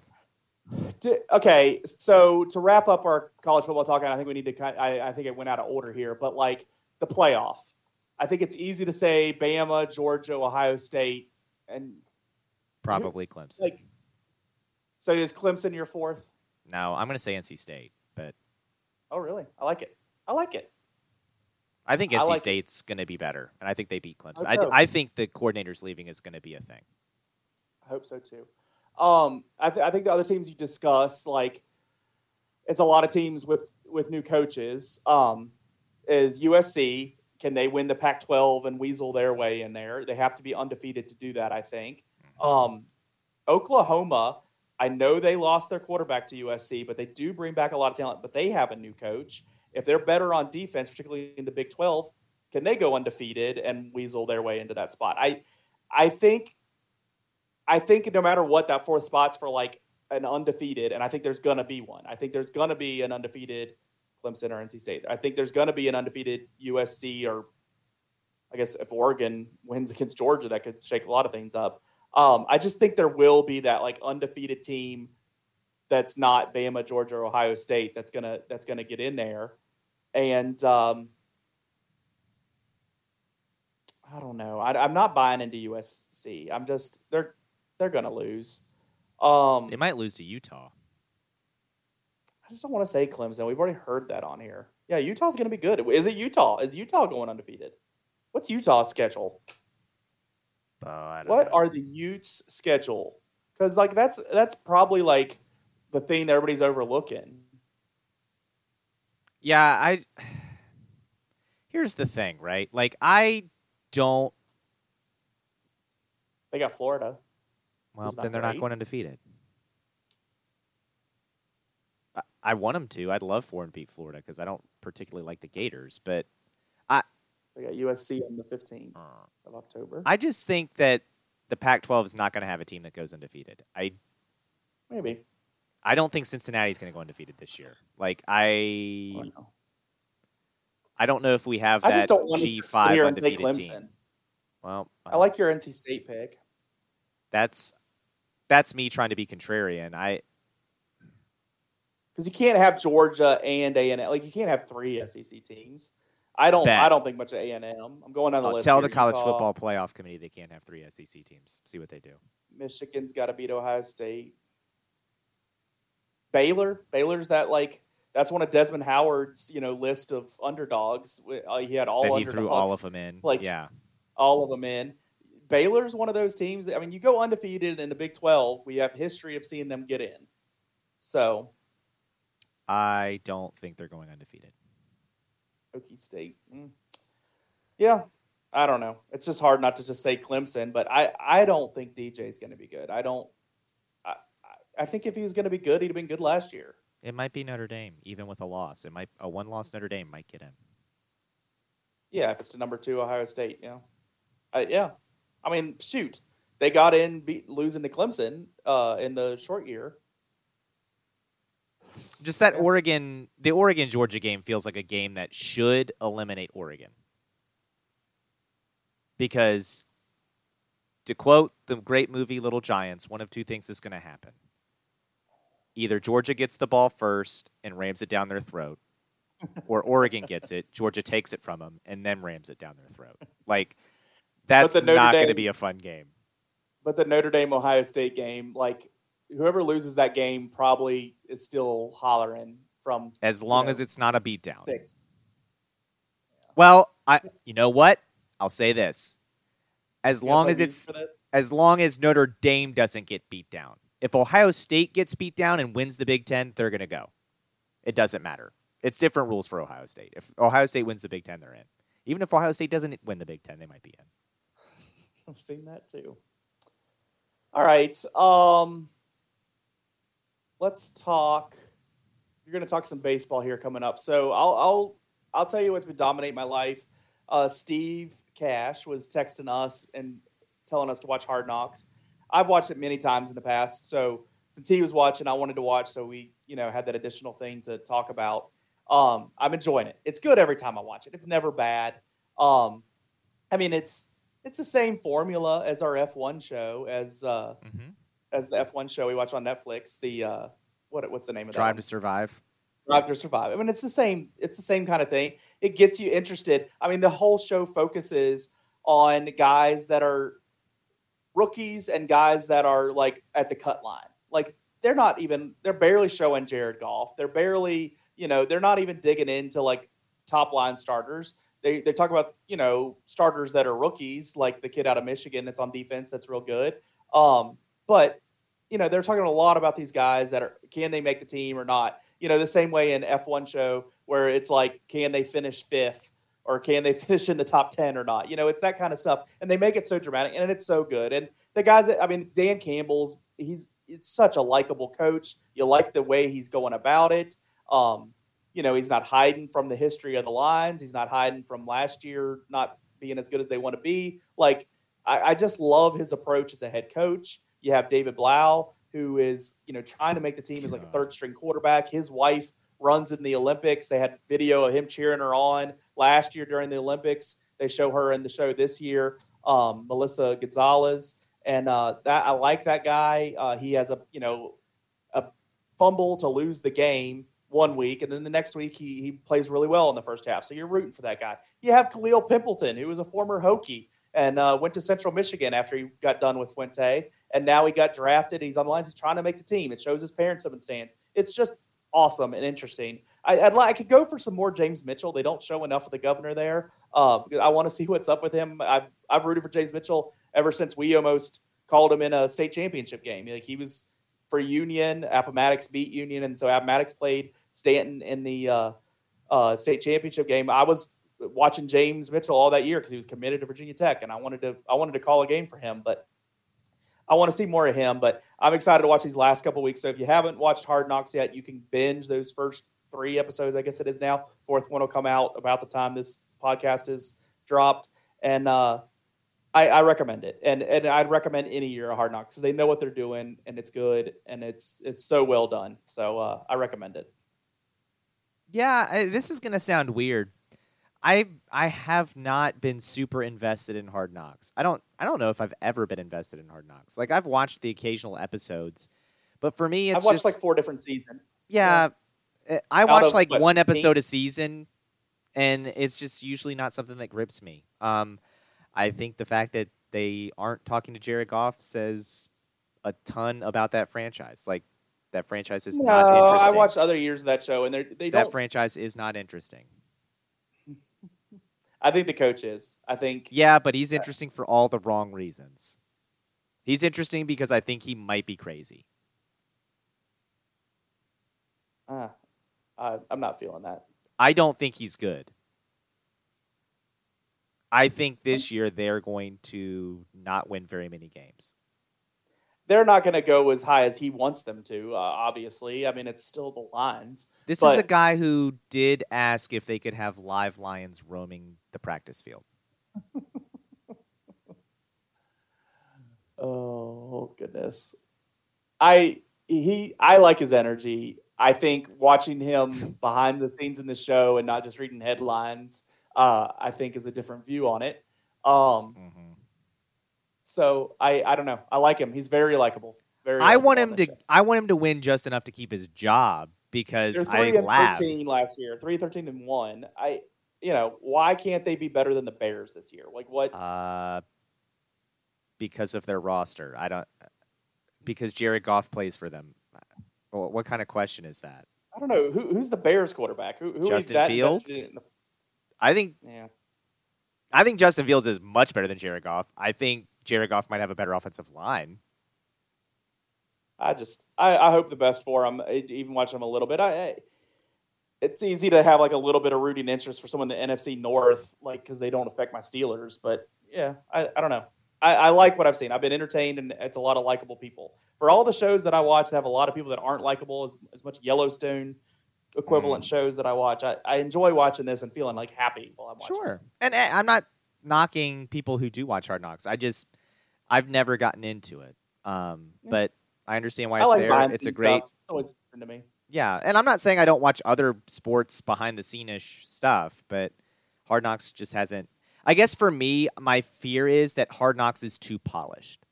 Like I'm only going to see what the Detroit Lions want me to see. I'm not going to see something that is actually good. You don't think that F1 show's hiding some stuff from us? Uh, sure, but the F1 show also creates drama that the drivers do not like. So at least I get that. Some of it may be fabricated, but that's okay. Gets me interested. What'd you do this weekend? I went to a Nats game. Uh, saw the Reds and the Nationals. And as Was a person, against, like the rules as an Orioles fan? No, I just didn't wear any real stuff because I do hate when people show up to stadiums and wear like new third team gear. I think that's ridiculous. So what did you wear? Tech stuff? No, I wore a. Uh, what did I wear? I wore a uh, oh Liverpool shirt and uh, Team USA baseball hat from the World Baseball Classic. Um, but it was good. I had a good time. Um, as a person who plays fantasy baseball, watches baseball, and follows it, I was amazed at the number of players on the Nationals that I did not recognize. Um, oh, because they're terrible this year. And to the point where like there was there was an older woman who I really hope I didn't ruin her day, but she no. really did not appreciate my commentary on Lane Thomas, left fielder for the Washington Nationals. Of this is a guy who, after you play like six years of MLB The Show, pops up as just like generic create a player, like looked like generic create a player. The name Lane Thomas screams generic create a player. Like I was just like, these aren't real players. Like these aren't real people. They're not real. I don't believe it. I did find out Nelson Cruz is still playing baseball for the Washington Nationals. Um, and then like Victor Robles is a national. There was somebody else who was also real that I recognized, uh, who's escaping me. So it tells you how good he was. But the Reds, if I'm being honest, bunch of no-name players there too. But the Reds won the game we went to. Uh, it was a good time with friends and family. Um, had a good time, and uh, it's always a good day at the ballpark. But for a guy that doesn't want to go watch live music, you go to a Nats Reds game and watch live sports. That's that's the other direction. Yeah, but I can talk during the game. I'm not supposed to be talking during the concert unless it's Smash Mouth and they're playing a bunch of songs no one's ever heard of. I had apparently I had said this wrong. Uh, Smash Mouth um, isn't the ones that sang the opening to Barenaked Ladies. I think I had a, a, line that made myself laugh the other week when we were bashing Smash Mouth. It was actually Barenaked Ladies, but um, the opening to Friends might, might, tell you something about both of those groups uh, that I got it mixed up. So yeah. Well, I'm sure they're freezing in Peru by now. So. Um, I did watch before you get back to sports to close us out. I did watch, uh, and this is what I know that you need to know: the Netflix documentary "Running with the Devil," which is about John McAfee, the guy who did the antivirus software stuff, uh, and his run from the law. Uh, that is an amazing. Was he aided and abetted by Norton? No. Oh, okay. Uh, he hires a crew to follow him on his run. Like which seems pretty counterproductive.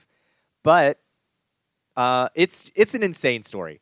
I, I don't know how else to explain it other than like the whole time I'm watching it, I'm like, I can't tell if this man is like with the antivirus stuff, like obviously there is some genius there. But it seems like the little bit of genius he has is outweighed so much by the crazy, insane part of him that you're like, you know what? I bet he did kill that person. and it's kind of like the lady on the Tiger King. Yeah, you're like, mm, I bet she, she really did kill her husband. animals, but probably killed her husband. Yeah, probably fed him to a tiger. like this guy didn't feed anyone to a tiger that we know of, but like there's just some stuff that's going on. Like, and you see, and they talk to all the people that were with him, and like uh, talk to these other people investigating that were following the story, and it's just like, gosh, this is insane. Like, highly, I do recommend it. It's about two hours. Uh, documentary on Netflix, but pretty good. I I might look into that one. That one does seem a little interesting to me. Um, I had control of my TV viewing last week more so than usual. That's why I was watching Hard Knocks. That's why I was binging on that. Um, that's why I'm all sports this week.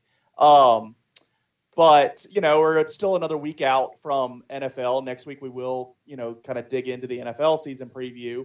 Um, but some of these headlines particularly like Tom Brady's 12 day absence from from Bucks camp. That's something I haven't seen from him before, and I don't recall from any other star players, um, or any players for that matter. Uh, maybe it's happened, and someone wants to remind me. But Tom Brady just said he had a personal matter to take care of, and he leaves and, and uh, comes back without really a real explanation. Uh, people had him on the Masked Singer. People had him, I don't know, other ridiculous things. Um, so Joe, I want you to, without any, you know, research or basis for saying what you're about to say, why was Tom Brady gone for 12 days? For a hair job and uh, skincare. I think that was his, obvious. I think his face. I, it was. I'm not saying job. it was done well. I'm just saying. Yeah, I think you can tell what was done. Weird. It was weird. It was weird. Um, I didn't like it like when I saw the video, I was like, Mm-mm, nope, should have stayed retired. Like, um, while I am not going to say you're wrong or have a reason to say you're wrong, because there's things that point to the right direction for that, I think it is something he committed to when he was retired last year that he had to go do. Like and I think we'll weeks. find out what it is. And so the people are saying Masked Singer was that thing. I don't think it's Masked Singer. I think I don't think he'd even address it if it was Masked Singer. And so, and he did address it. He was kind of making fun of that rumor. But I think like at some point we're going to see where he was at in August of 2022, whether it comes out in November or next summer or something. I I do think it's some kind of other media related thing. Um,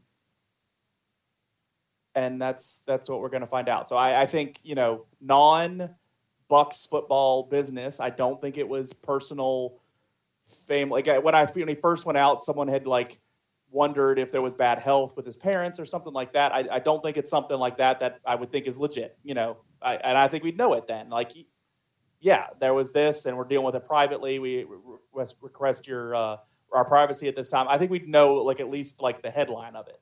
Um, I, but I do think it's something like media post football career type of thing that was committed to that he couldn't get out of. That's that's what I think. I think he was retired for so little time. I don't. I don't. That that would be. Well, I mean, he signed on with like Fox at the same time, didn't he? No, I think that was after he unretired. Well, when because that was when I am done with my playing career, I will join yeah, Fox. I bet Fox is. I bet whatever media thing is related is Fox. Again, people keep pointing to Masked Singer because that's Fox, but it's something. It's on one of those new shows that'll be canceled by the time football season's over. Hopefully so. All right. Well, that will do it for us on this episode of the Yak Sports Podcast. When we come back, we'll recap, hopefully, Virginia Tech's win. We'll recap all the high school football action from this week, and we'll talk about the NFL as well as the rest of the high school sports that you, the Augusta County sports fan, care about. Make sure you're subscribed on Podbean Apple Podcasts, Spotify, Google Podcasts, so you don't miss another episode. You can find us on Twitter at Yak Sports Pod. That's Y A C Sports Pod. Or you can find us on Facebook, Yak Sports Pod. Or you can email us, yaksportspod at gmail.com. Tell us what you think is going to happen in high school football this week. Jeff, tell us how much is UVA going to beat Richmond by? And uh, if you think Virginia Tech is going to lose to ODU. We'll take some Jeff Jeff Jeff Stradamus. We'll take yeah, we'll take some Jeff Stradamus. The uh, right we'll time some, with Jeff Wright. Yeah, we'll yeah. take some John Stradamus or Leonard on a limb if he wants. Um, his bold prediction for the week. Uh, but we'll we'll take it all. His Penn State Nittany, Nittany Lions have kind of a important game against Purdue this week. I think they're actually. Uh, is that a, a, Thursday game too? I, I, I saw only like a three there. point. I, was interested. It was three points. I can't remember who was favored, but I was kind of surprised to see it that low. Um, tell us what you think, John. Until then, folks, we hope you. Uh, also, if you're not those people and you want to tell us what you think, feel free. Uh, but we will talk to you next week. Usually do it first. Yeah, that's a Thursday night game. Mm. Fox at eight o'clock on Thursday. How about that? Well, it's a Big Ten game, so enjoy that and uh, enjoy your college football that kicks off this week. Ha- everyone have a great long Labor Day weekend, and we'll talk to you next week on the Yak Sports Podcast. You've been listening to Yak Sports, your Augusta County sports podcast.